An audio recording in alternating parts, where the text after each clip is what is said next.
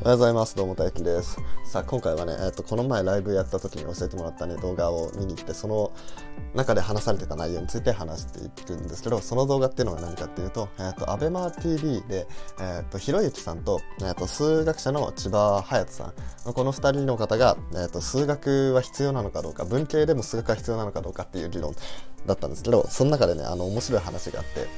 えそれが何かっていうと、えっ、ー、とまあ数学者あるあるみたいな話で、数学者同士でご飯に行って、で、そこで割り勘ができないっていう、数学者あるあるで割り勘ができないっていう話になったんですよね。で、これってどういうことかっていうと、えっ、ー、と、数学って、実はね、そんな計算してないんですよ。数字の計算ってあんましてないんですよ。一般的には数学って数字を計算する学問っていうふうに思われがちなんですけど、実はそうじゃなくて、話を今回はしていきたいと思います。はい、このチャンネルではね、えっ、と、数学の魅力を伝えたいということでね、数学好きの俺が数学に関することを毎朝喋るっていうチャンネルになってます。数学面白いなとか思ってもらえれば、えー、フォローとかお願いします。あと、このラジオの提供枠も募集してます。えー、ここら辺の詳細はね、あの、概要欄のリンクか、プロフィールのリンクの方から飛んでもらえれば、えー、いろいろ詳細載ってるので、よかったらチェックしてみてください。はい、それじゃあ今回の本題の、まあ、数学って実はあんま計算してないんだよっていう話をしていこうと思います。まあね、数学ってのは本当に数値の計算って本当にしないんですよ。まあテストとかで数値を入れて計算しろとかそういうのはあるんですけど、えー、と本当に数学の新しい分野を開拓しようとか、本当に大学の数学を研究しようとかなると、数字の計算ってほとんどなくなるんですよね。じゃあ数学では何を計算しているかっていうと、これは数字を抽象化したものを計算してるんですね。で、その抽象化したものっていうのは何かっていうと、文字なんですよね。えっ、ー、と、A とか B とか C とか、あの、数学に出てくる公式って大体数字が出てくるわけじゃなくて、A、B、C とかいうアルファベットとか、えっ、ー、と、アルファ、ベータ、ガンマみたいな、えー、ギリシャ文字とか、まあ、そういうのがよく出てくるわけですよね。でそういうのは、えーと、数っていうものを表してはいるんですけどその具体的な数値じゃなくてその数全体について言ってるんですよね。例えばある文字 A があったとしてその A は整数ですっていうとそれには123も全部入るしマイナス1も0も入るしみたいな整数を、えーと象徴した整数この人はもう整数の代表ですよみたいなそういうものを一つ決めてそいつについて計算していくんですよ。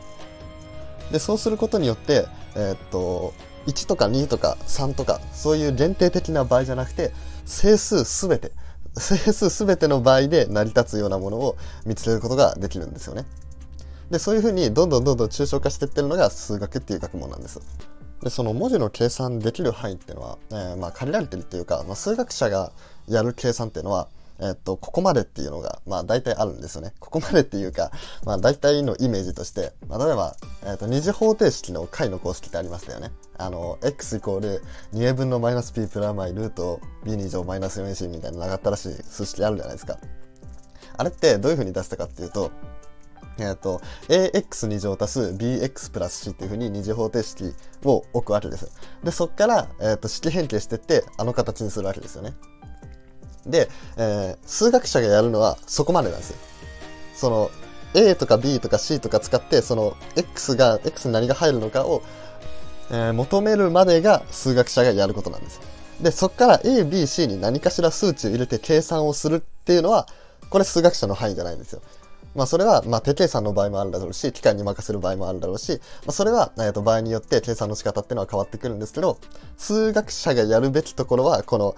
2a 分のマイナス b プラマイなんちゃらなんちゃらっていう、ここの部分、これが求められるのが、まあ数学者のゴールなわけですよ。で、そっから代入して計算するっていうのはまた別の人がやるって。まあ機械がやったりとか、まあそういうふうに別の人に任せるっていう、そういうものなんですよね。まあ、だから数学はね、数式をこう暗算してるようなイメージとかあると思うんですけど、実はそんなやってなくて。だからそう、だからその数学でやるものっていうのは、なんだろうな、この式をどう変形すれば、この形に、x イコールみたいな形になるのかみたいな、そっちの方に重きを置いてるんですよね。どういう風に式変形すればいいのかが、じゃあこれをどういう発想をすれば、この全ての和が求められるかとか、そういう考える部分が数学の、まあ、核というか、えー、数学の本質なわけですよ。まあ、だからね、実は数学って計算力なくても実はできるんですよね。そこの式変形とかができれば別に数学ってできるんですよ。まあ、だけどやっぱりその、まあ、算数の影響が強いのかもしれないですね。その数学が計算計算をしてるっていう印象が強いのはあの算数ってのはその数学とは違ってその計算方法をまあ学びましょうっていう、まあ、暗算とか、まあ、筆算の方法とかそういうものを学びましょうっていう学問なんで数学とはちょっと違うんですよね。